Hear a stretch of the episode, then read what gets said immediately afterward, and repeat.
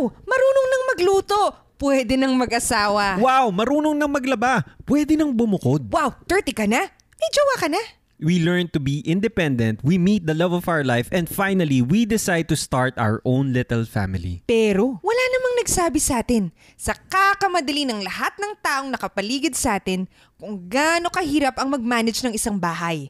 Walang seminar o kaya naman ni crash course kung paano ba dapat ginagawa to. Mahirap siya and I now understand why people would write housewife as their occupation because it is a full-time job.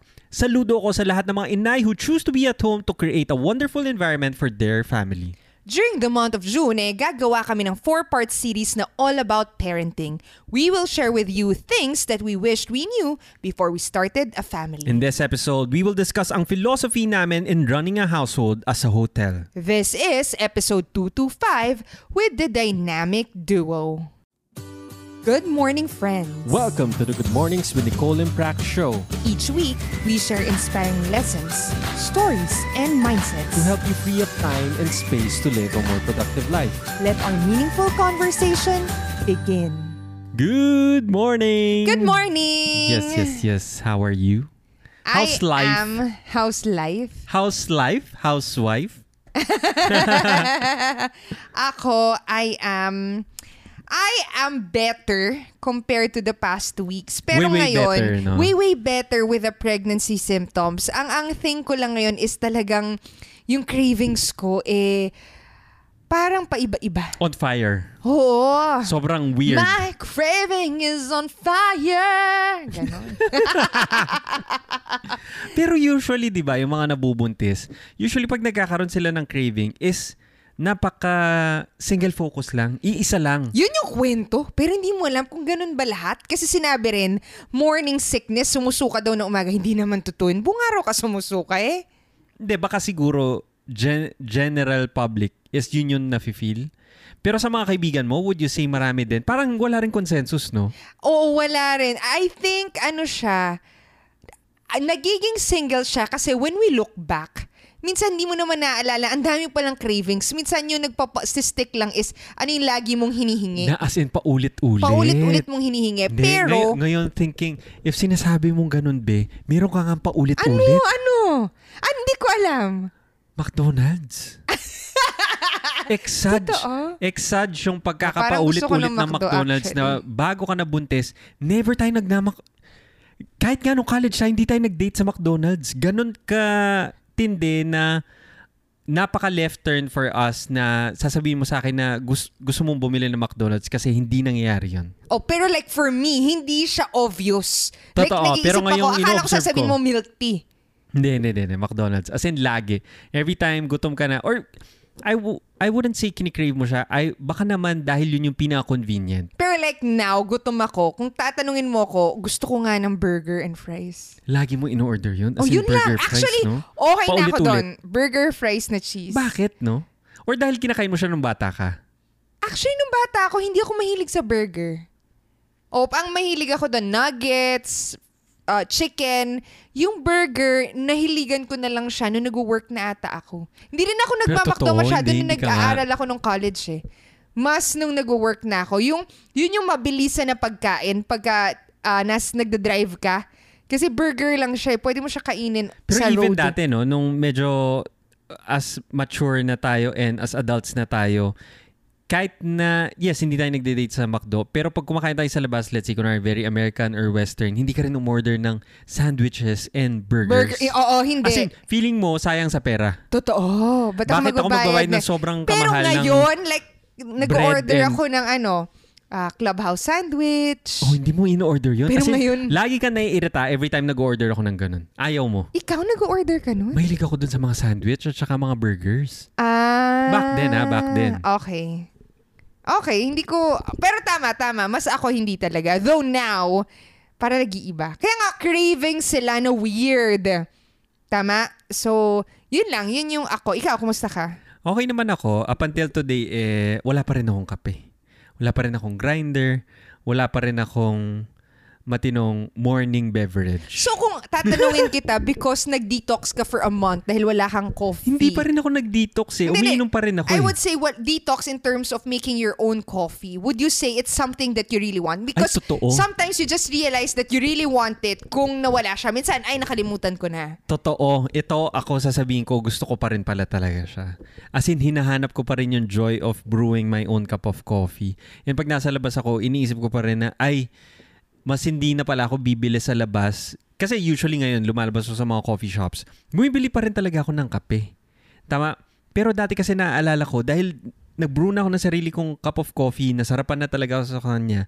Pag pupunta ako sa coffee shop, usually mag-order na lang ako ng tea, hanap ako ng food, hindi na ako as much nag-order ng coffee. Pero ngayon, mas willing ako mag-try ng kape nila. Dahil lang hindi ako makagawa na sa akin. So yun lang naman. So anong next step natin dyan sa kaping yan? Siyempre, kailangan ko na bumili ng grinder ko. Okay, that's on you. That's that's, on on, you. Kasi hindi rin siya makadecide anong grinder yung bibili niya. Yeah. So, paano ito itong nagko-connect sa topic natin for today? So, ano paano ba yung topic ba? natin for today? Ah, Okay. Go. It is all about parent, yung parenting series natin. Totoo. Kick off natin with this episode. Totoo. Which is all about managing our household. So, parang disclaimer lang siguro, no? Would you say applicable din ba tong episode na to sa lahat na nakikinig sa atin? Kasi I would say, hindi naman 100% ng audience natin are starting a family or meron ng family This one, helpful to sa mga starting a family. or planning siguro, no? Planning to start a family, starting a family, Mayroon or ng- better yet, magkakaroon na sila ng unang anak nila. So, parang expecting. Expecting ah, ah, mga mab- gustong mabuntis or mabubuntis. Usually kasi, when you get pregnant, you only think about ah, being pregnant, having a kid. But really, it changes the dynamics of running a household because the things that you used to have time to do before, which is uh, cleaning, cooking, doing the grocery, etc., would be replaced by taking care of the baby. No, Totoo. so ano mangyayari dun sa mga yon sa laundry, sa uh, cooking, etc. It's parang yun yung nakakaligtaan sa whole preparation. Kaya nga ako sasabihin ko, hindi man sa starting uh, parang mag-asawa, ganyan, pero starting their own family with a baby. Kasi yun yung big difference, no? I would say, putting context naman sa personal life natin, life as newlyweds back nung 2018 up until siguro 2020. But 2017 tayo kinasal. Hindi. Yung year na 2018 up until 2020, yung sinasabi ko, no, nag-retire tayo sa Bali. Pero kasama yung bumalik tayo- 27. Nakalimutan mo lang. Wait okay. lang, wait lang. Huli ka. I would say na yung life na yon up until the moment, bago mo pinanganak si Marcus, I would say, ibang-iba. Na make sense ba? Na parang feeling ko mag-boyfriend-girlfriend tayo na nag-travel lang abroad and nagpi-play house lang tayo. Yun nga, pag tinatanong ko before, kumusta ang difference kung anong buhay may asawa, wala man difference sa boyfriend-girlfriend kayo. Well, Para especially for us because like matagal na kami prior to getting married, walang difference. As in, nag-stay lang kayo sa isang house and Nagluluto na Nagluluto kayo. na nga, kayo. ang- kaya ang gandang Wala example, difference. alam mo ano magandang example is yung mga nagta-travel abroad. Kasi pag nag-travel kayo abroad, magsistay kayo in one place, kailangan nyo nang isipin paano kayo kakain or magpe-prepare kayo ng mga foods nyo. And para may basic De, kaya nga sinasabi, maganda, you, you'll really get to know your partner if you travel together. Totoo. Kasi abroad. iba, Kasi iba yung dynamics. Eh, Nandun din yung part kung saan kailangan nyo magtanong kasi hindi nyo alam lahat ng sagot. And you manage finances, yung budget nyo. Oh, yung nagbabudget kayo, nag-itinerary kayo, nagpa-plan kayo together. So maganda siyang maliit na exercise. Then moving forward, nung nagkaanak na tayo, it's as if nag-180. Na parang doon makikita na parang lahat ng oras na meron ka before, as it turns out, kakainin niya yung around 80% ng oras mo. Ng baby. Perceive, ah, perceive Yeah. time mo. Nakakala mo lahat ng free time mo. Af- nung pinanganak na natin si Marcos, doon na nag 180 tayo na parang, oh my Lord, sobrang hindi mo na pala kayang i-handle lahat ng bagay. So kaya nga, ito yung sinabi ko, nakaka-mature pala yung magkaroon ng anak. Oo, actually As naisip ko rin, siguro if you have a baby during your 20s, ma- mas mabalis ka mamamature. But at the Totoo. same time, I'm not wishing that because I enjoyed my 20s Na walang anak doing, naman. Oo, parang for myself and with you. So, hindi ko rin naman wini-wish yun sa akin. Pero I think on the flip side, if earlier ka magkakaanak, mamamature ka, dahil wala kang choice. Someone is relying on you. Tsaka hindi mo naman babalik yun, no? Hindi na. Kailan ka pa uli magkakabuhay na walang anak? How would you enjoy your life without having the responsibility to another parang younger, 'di ba? Younger na na tao, 'di Wala na. Kahit na they start living, uh, they get old, tas wala na, ikaw na lang mag-isa sa bahay or kayo na lang, isip at isipin Totoo, mo pa rin isip- daw yun eh. Parang they're always in your thoughts. So moving forward, ano yung problem? Na make sense ba? Like, kunwari, ito nga yung context na mag-start ng family, naisip natin wala na tayong oras. Ano yung core problem if i-define natin siya? Ano yung nakikita natin problema about it? Ng pagkakaanak, pagkakaroon ng anak. Hindi, itong situation na to. Let's say, kunwari, new parent ka, nag-expect ka, then pinanganak mo yung anak mo. Sabi mo, ah, nabawasan na yung oras ko. Parang, if ipipaint natin yung picture, ano ba yung problem na nangyari, especially for us, ano yun? Ah, I think a very big problem would be babalik tayo sa time and energy that we have. Nawawala, y- y- hindi nawawala yun, pero napupunta sa baby yung focus na yun.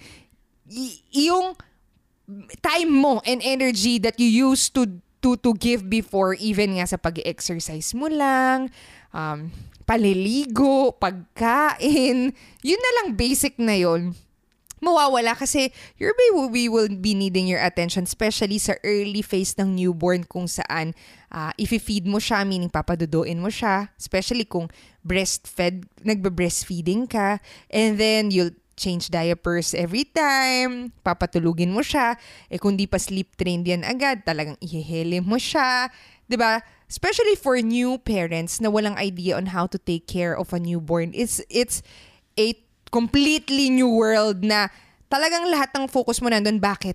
Siyempre, ayaw mo naman siyang magkasakit or mamatay or something. Talagang lahat ng energy mo, ibibigay mo sa kanya kasi alam mo, ikaw magsusurvive ka. So, paano na? Kung wala ka ng oras sa sarili mo, paano pa yung ibang bagay sa bahay mo? Like, pag-laundry, pag-figure out ng lulutuin, anong kakainin nyo. So, yun yung nagiging problem. Feeling ko nagiging problem is unknown siya.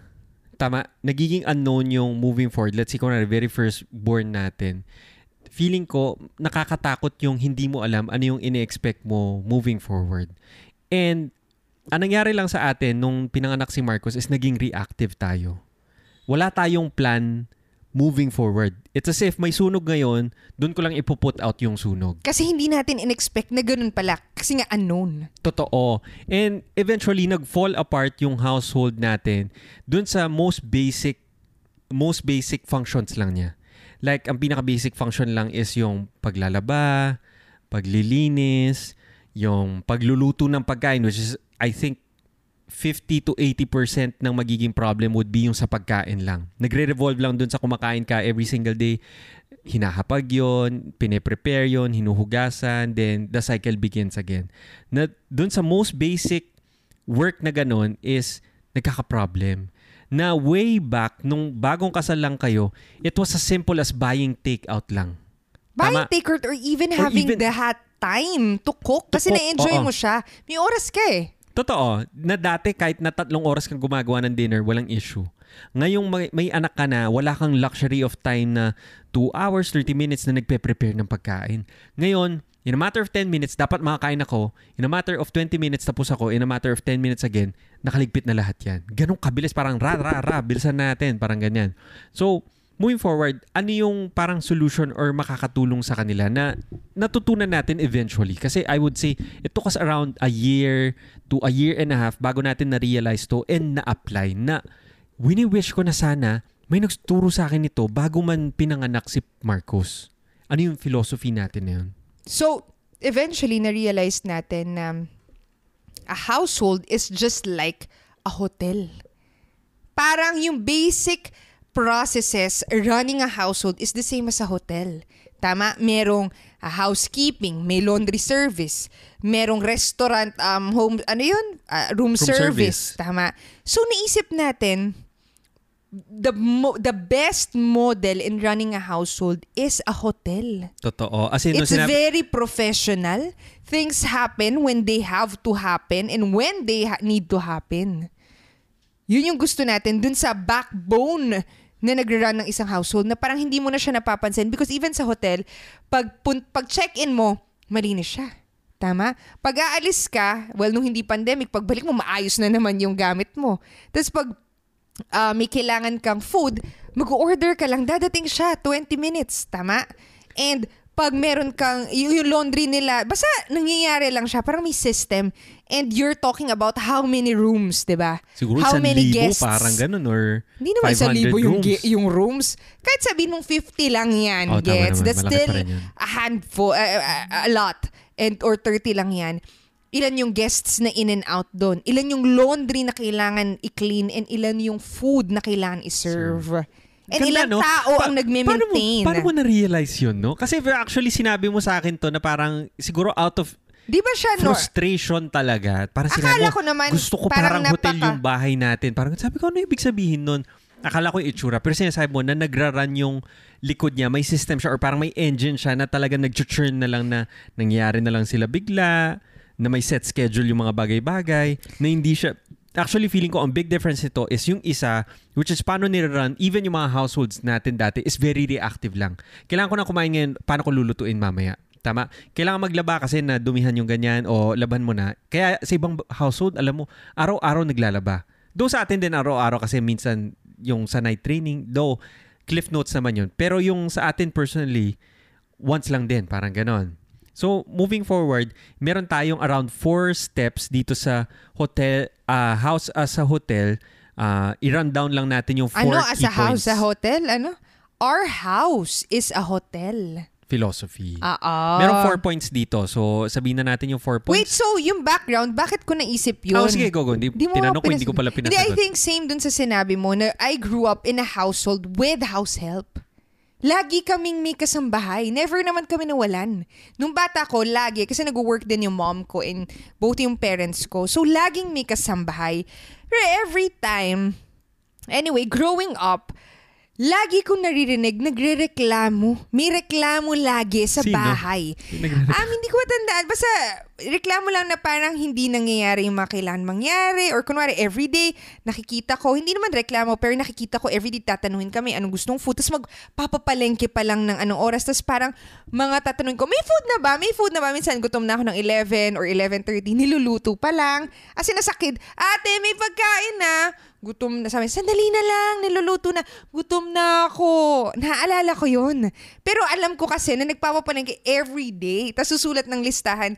Si mama every day, tapos bibigyan niya ng pampalengke. Tapos mamamalengke, tapos babalik ng ganyan. Tapos, for some reason, eventually, laging may reklamo. Either si lola ko na to, parang may nirereklamo sa mga kasabay na parang, lagi ko lang sinasabi, ganito, ganito, ganito, ba't hindi nangyari, etc. Na parang, ako, when we, we started hiring help, nahirapan din tayo doon nung start because para siyang paulit-ulit na parang, okay, nung last year tayo, last nag-start kumuha ng house help, papasok siya, hindi niya alam anong gagawin niya. Tama? And everyday, sasabihan ko ba siya? E di, naubos din yung oras ko kakasabi sa kanya anong gagawin niya. So parang doon ko lang naisip na parang, ah, dapat may schedule na lang. Ito yung ginagawa niya every time, paulit-ulit na lang, ganito yung routine gagawin, ito yung checklist niya, ganun. Kaya naisip ko yung hotel. Yun lang. Okay. O, move forward lang tayo. Let's move forward. With point number one, it's about systems and processes. Build systems siguro and processes. O, what can you share with systems and processes? For systems and processes, ito yung feel ko ang very basic tenet nito is having a schedule kung kailan gagawin yung mga bagay-bagay. Feel ko, in, a week, let's say Monday to uh, Sunday, ano yung system na meron every single day? Uh, Monday, Tuesday, Wednesday, Thursday, Friday, Saturday, Sunday, ano dapat yung ginagawa dyan? So, kailan naglo-laundry, kailan nagluluto, kailan nag-grocery. Tapos within that, meron ka ng systems and process naman. Within the laundry period, ano exactly yung ginagawa? So, ano yung nilalabahan every, let's say, Monday to Wednesday naglalaba tayo. Ano yung nakaschedule ng Monday? Ano yung Tuesday? Ano yung Wednesday? Paano gamitin yung washing machine? Oo nga, ako ito as basic as paano gamitin yung washing machine. Oo, no? Kasi paano? we had, nagkaroon tayo ng isang kasambahay na hindi pa siya nakagamit ng automatic washing machine. Uh, she was having a hard time uh, deciphering ano ba yung ibig sabihin ng mga numbers and mga ganyan, anong pipindutin niya. So, ultimo kung ano yung pipindutin niya, anong itsura nung ano, ano yung setting, ano number na lalabas doon, sinulat talaga natin lahat. As in, binigyan natin siya ng papel na parang two pages ata yun. Ganito ilalagay, gano'ng karaming uh, detergent, gano'ng karaming Fabcon, ito yung numbers na pipindutin mo, click, click, click, click, click, click. As in, akala ko, for me kasi, very common sense na if iloload ko is towel, pipindutin ko lang yung towel, then isispin ko siya ng 30 minutes. Pero for them, or for others, hindi pala as ganun ka straight to the point na ganun yung gagawin. So, you need to spell it out very explicitly kung ano yung kailangan pindutin and gano'ng katagal yung gagawin. So, as simple as that, kailangan mo pala siyang isulat So, yun yung feeling kong basic tenet lang ng systems and process na minsan sa atin, very common sense siya. Pero for others, hindi siya. Yun. Yes, and then how to dry clothes. Mm. Paano pinapatuyo? Kasi minsan pag hindi naman natuyo ng maayos, mangangamoy. So sayang din yung load. So paano ba? And then kunwari nangamoy na, yung maamoy mabaho, Molds. molds, or mewong yung tawag natin, yung sa may kapampangan, mildew. sa kapampangan yun. Paano mo tatanggalin yun? Dapat may process din doon, tama? And then, anong schedule natin in terms of changing yung bedsheet natin? Kasi hindi naman everyday pinapalitan. Totoo. Ano din yung schedule pag naglilinis ng banyo, ng rooms? Ano yung process doon? Ano yung exactly lilinisin nila? Saan nila kukunin yung mga gamit na gagamiting panglinis? Isa, isa pang malaki is cloth diapers. Kung medyo ano ka, new parent ka, medyo millennial, Gen Z, I'm sure medyo maglilin ka towards using cloth diapers because it's good for the environment. Okay din para sa bum ng anak mo, mas hindi siya naka, nagkaka-rashes. Pero ultimo yung paggamit ng cloth diapers na yun, ang daming steps, paano siya hugasan, paano siya iloload sa washing machine. After niya maload, paano siya i-dry. After i-dry, paano siya i-assemble ulit. So parang may mga steps din tong nag-iisang facet na to na cloth diapers na kailangan, na kailangan mo isulat and kailangan mo i-explain din sa kasama mo sa bahay para mangyari siya. Kasi kung ikaw lang gagawa, mauubos din yung oras mo ha if yun yung gagawin mo. Which we used to do. Totoo. Meron naman, first few months is uh, tayo lang, ilang months yun? Wala kang Actually, one, one year. One Hindi, year yun. Hindi naman Ay. umabot ng one year si Marcos. So April, that's 4. 12 minus 4. 8 months. Oh, eight So months. for 8 months mula nung pinanganak si Marcos, minus two months, tumira tayo sa bahay. So, six months. so around 6 months, kami lahat yung gumagawa. Oo, and doon natin na realize Itong mga how, to, ito mga how time consuming napagmuni-muni it namin. is. And feel ko, doon din tayo natuto paano natin ituturo, I-delegate. ide-delegate. Kasi- Kasi, I think it will be hard then to understand the point of view of a kasambahay or a yaya if you don't know um, Kung paano siya gawin? Oo, kung paano siya gawin talaga or ah, ano yung pinagdadaanan nila. Though I'm not saying kailangan i- ipagdaanan ng six months yun. Pwede namang may mga shortcuts. But for us, yun yung naging route natin. Totoo, totoo. Pero gusto rin kasi natin somehow to spend time with Marcus nun eh. Feel ko firstborn kasi ah eh, sa bagay, hindi mo pa rin ma-figure out paano. Number two, uh, batching. ano naman to? Yan. Key point number two is batching. Naku po, kung talaga matagal ka na nakikinig sa amin, itong batching naman talaga is ina-apply namin sa kung saan-saan in our lives. And I think, na-highlight lang tong concept ng batching, especially nung nagkaroon kami ng anak, kung saan wala na kaming oras. Kasi dati, hindi mo naman kinakailangan mag-batch kasi ang dami mo lang talagang oras. Pero right now, itong batching na to is isa, talagang number one, ano kami nito, kung merong gospel of Nicole and Prax, unang-una to na gospel namin is meal preparation. Na once a week, nagluluto kami ng food namin and then yung araw na yon is set na for 7 days. So may pagkain ka na for 7 days moving forward na hindi mo na kailangan isipin ano ba yung kakainin mo Wednesday ng dinner. Wala na magtatanong kung anong uulamin kasi niluto na siya.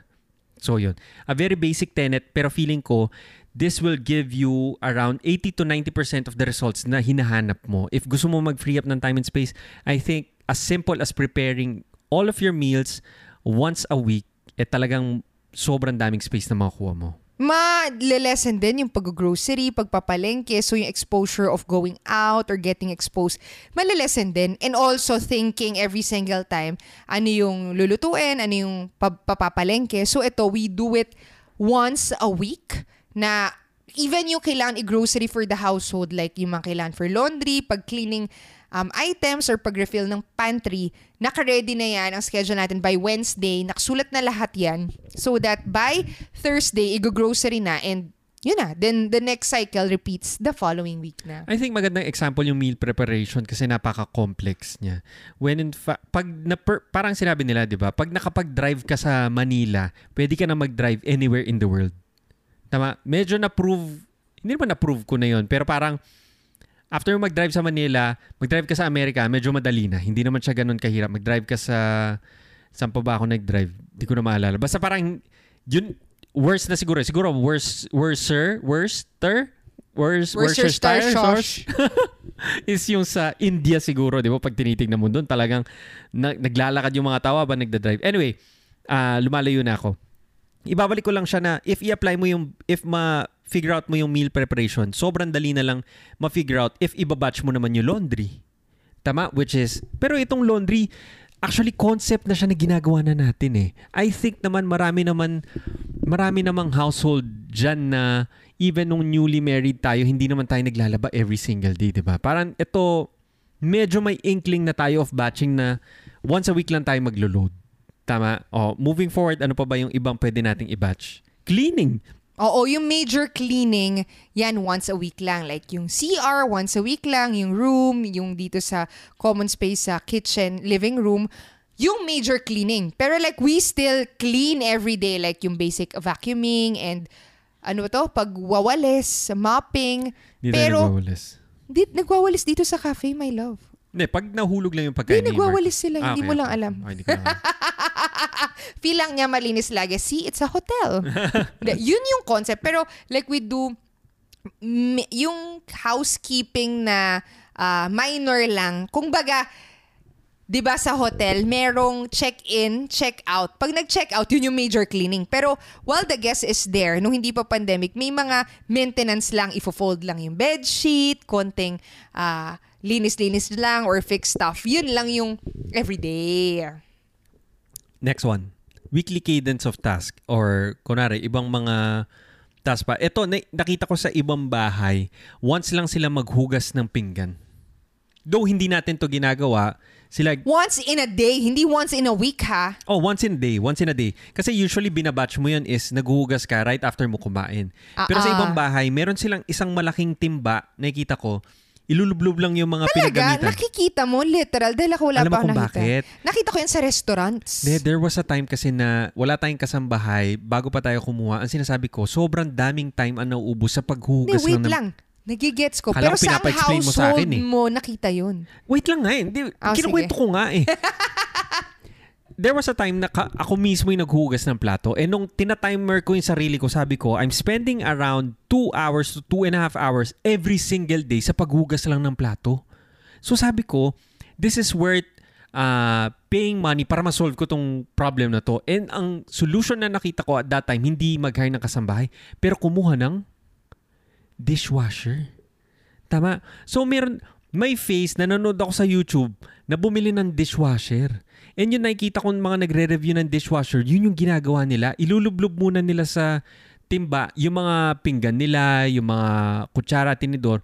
Kasi pag niload mo rin kasi sa dishwasher, magte-take din siya ng time.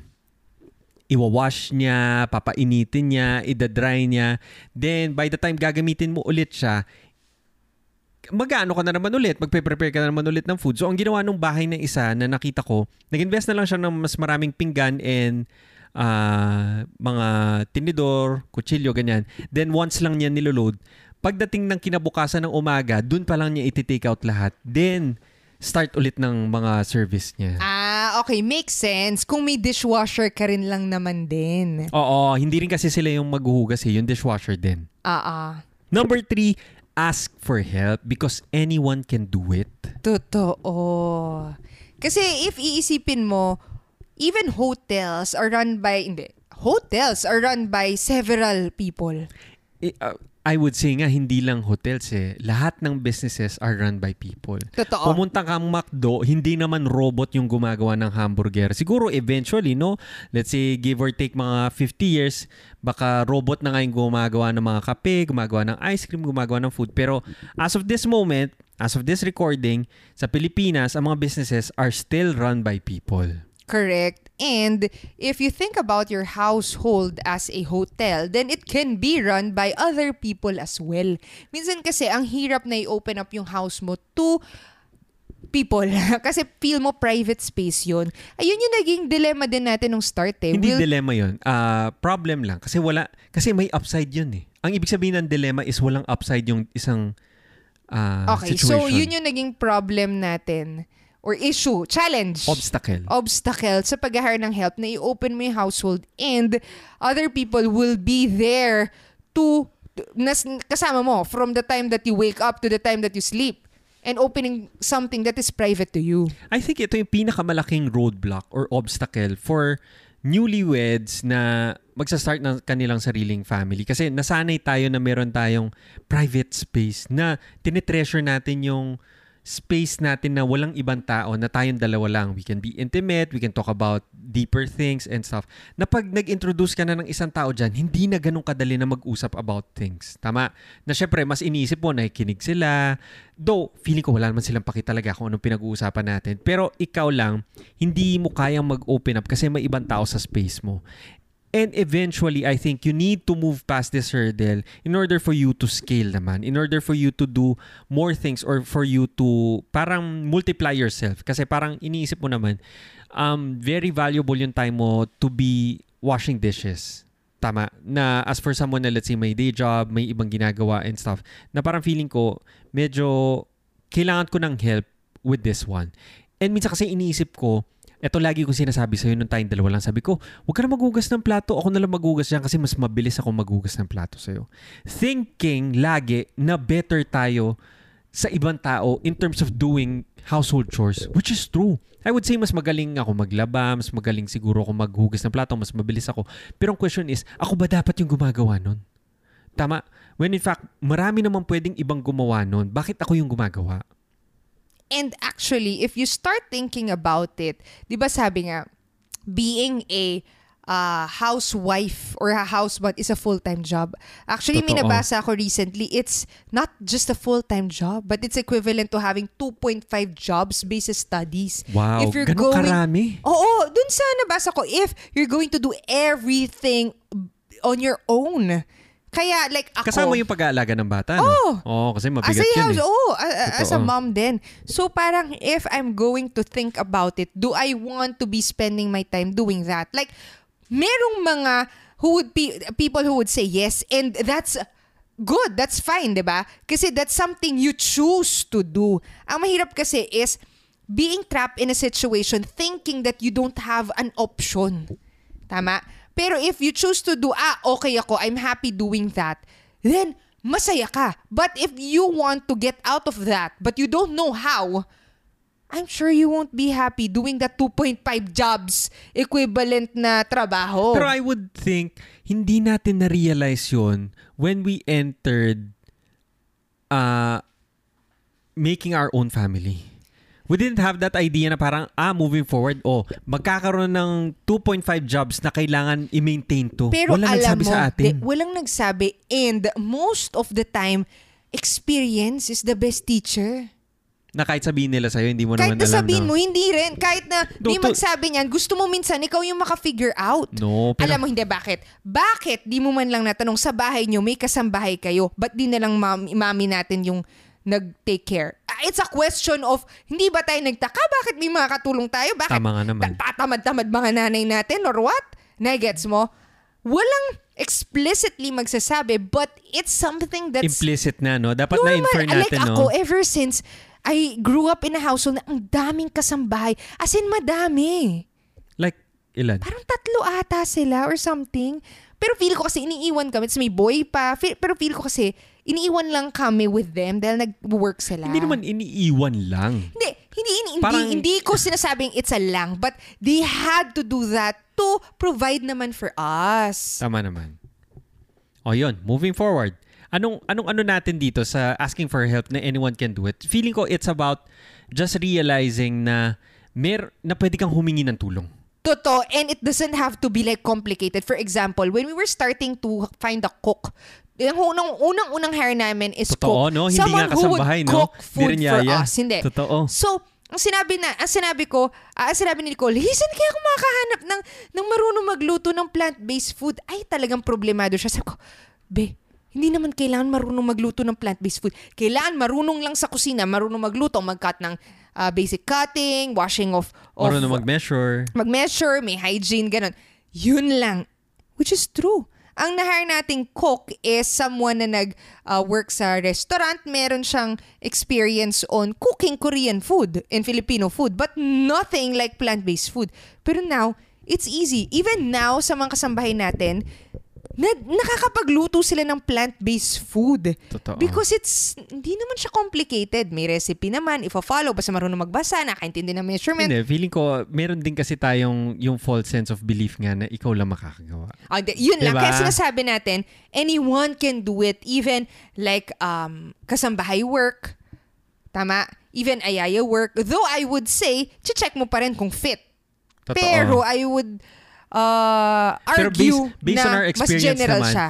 based on our experience, even yung pagiging yaya, if nagbibigay ka ng feedback and ano, parang 80% of the time, nag-fit din naman talaga. or nagiging happy din naman tayo Pag nag-hire tayo eh, sa work or sa business, usually ang hinahanap mo, di ba sinasabi nga, minsan sinasabi na maganda pang wala mo alam, pero may Totoo, no? attitude na gusto yun. niyang matuto, very open, yun, no? nakikinig sa feedback, kaysa sa, ang dami-dami ng alam, maalam pa kaysa sa'yo, parang gano'n. Totoo. Lagi ko narinig yun pero never ko as much na gets. No?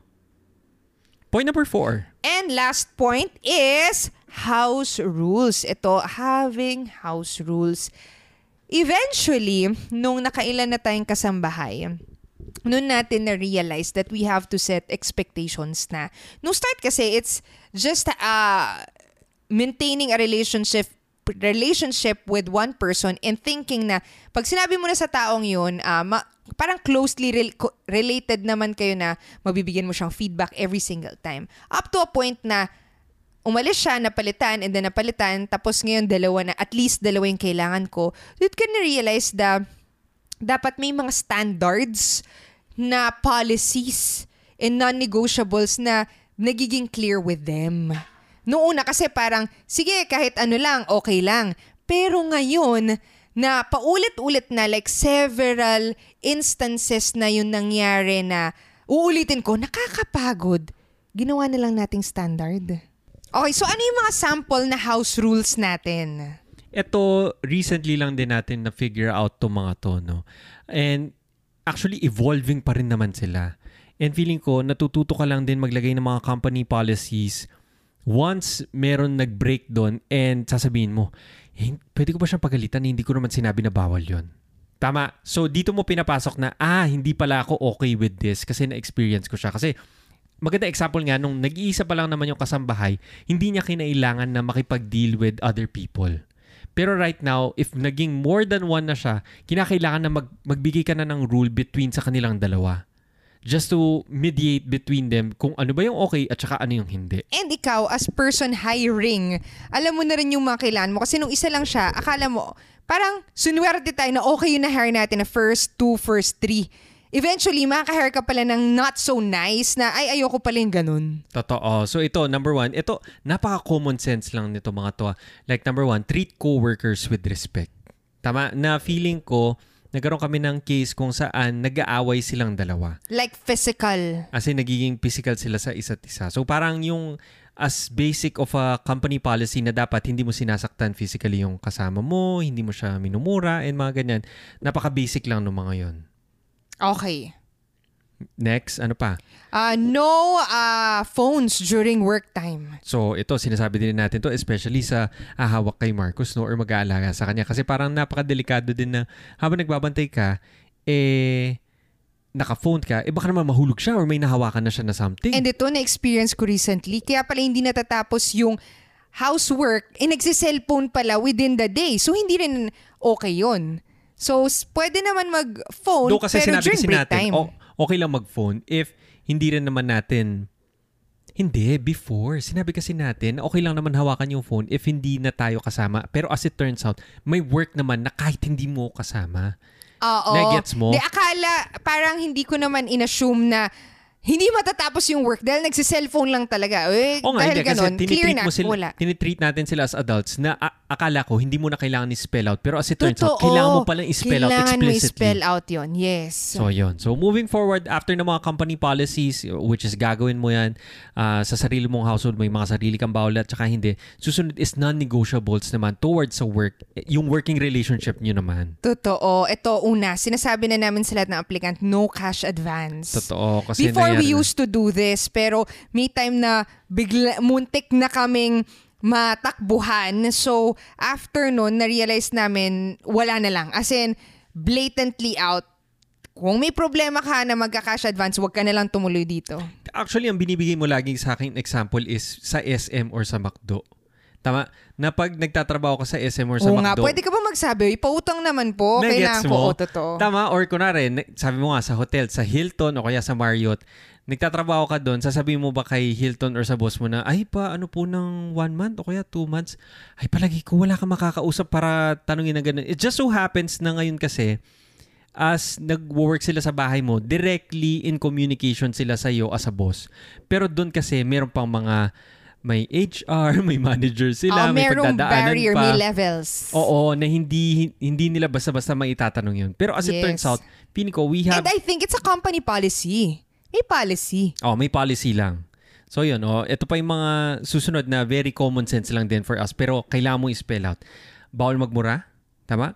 Bawal mag-smoke, bawal mag-alcohol, bawal mag-drugs, walang physical abuse for sa bata or sa mga katrabaho mo, walang sexual harassment or walang sexual grooming. Most especially sa mga bata. Yun. Then, lastly, ano pa ba? Ah, Meron ako naisip, nakalimutan ko, parang yung sa non-negotiable. Ah, sige, go. Smoking, alcohol, drugs. Ito, out dun sa pag-interview, tinatanong na, na- namin agad to and sasabihin na talaga namin, ah, point right there and then na ayaw namin and nagnanakaw. Ay, oo. yun, Yun, very yun, yun, yun. explicit din ako dun.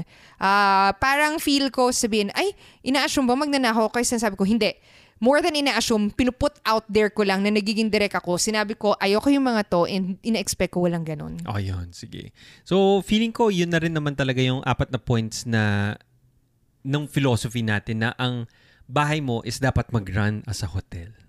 Starting a family is no child's play. It needs order and harmony. To become a full-time husband and housewife is something that we admire, pero we don't have to suffer fulfilling that role. We need to remember that running a household is the same as running a hotel. Create systems and processes. Batch as many tasks as you can. Hire for help and lastly, define your house rules. Ngayon, nagigets ko na kung bakit ang lakas makamature ng pagkakaroon ng pamilya. It grounds you to settle down. This in turn helps us to have laser focus on other aspects of our life. Thank you so much for listening. Make every second count. We love hearing from you. Let us know what lessons you've learned.